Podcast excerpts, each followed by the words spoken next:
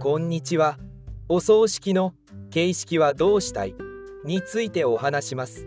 形式としてざっくり4つに分けられます。菩提寺がある。お坊さんを呼ぶなどお寺との関わりがあるのであれば仏式氏子さんだったり神職を呼びたいなど神社と関わりがあれば神式教会の信者さんだったりカトリックの神父さんやプロテスタントの牧師さんにお願いしたいなど教会と関わりがあるならキリスト教式特に宗教と関わりがないもしくは関わりを持ちたくないのであれば無宗教式という具合です。さてここから4つの選択肢があります。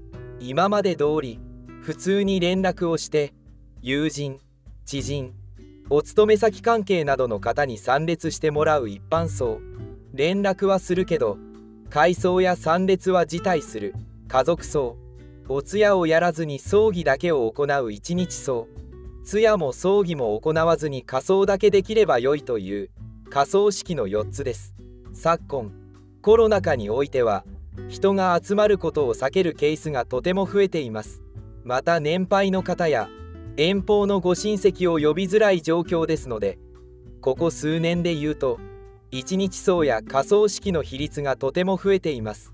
私どもでお手伝いをした葬儀の9割近い方が一日葬や仮葬式で行っています。次回は一日葬と仮葬式の制限についてお話をさせていただきます。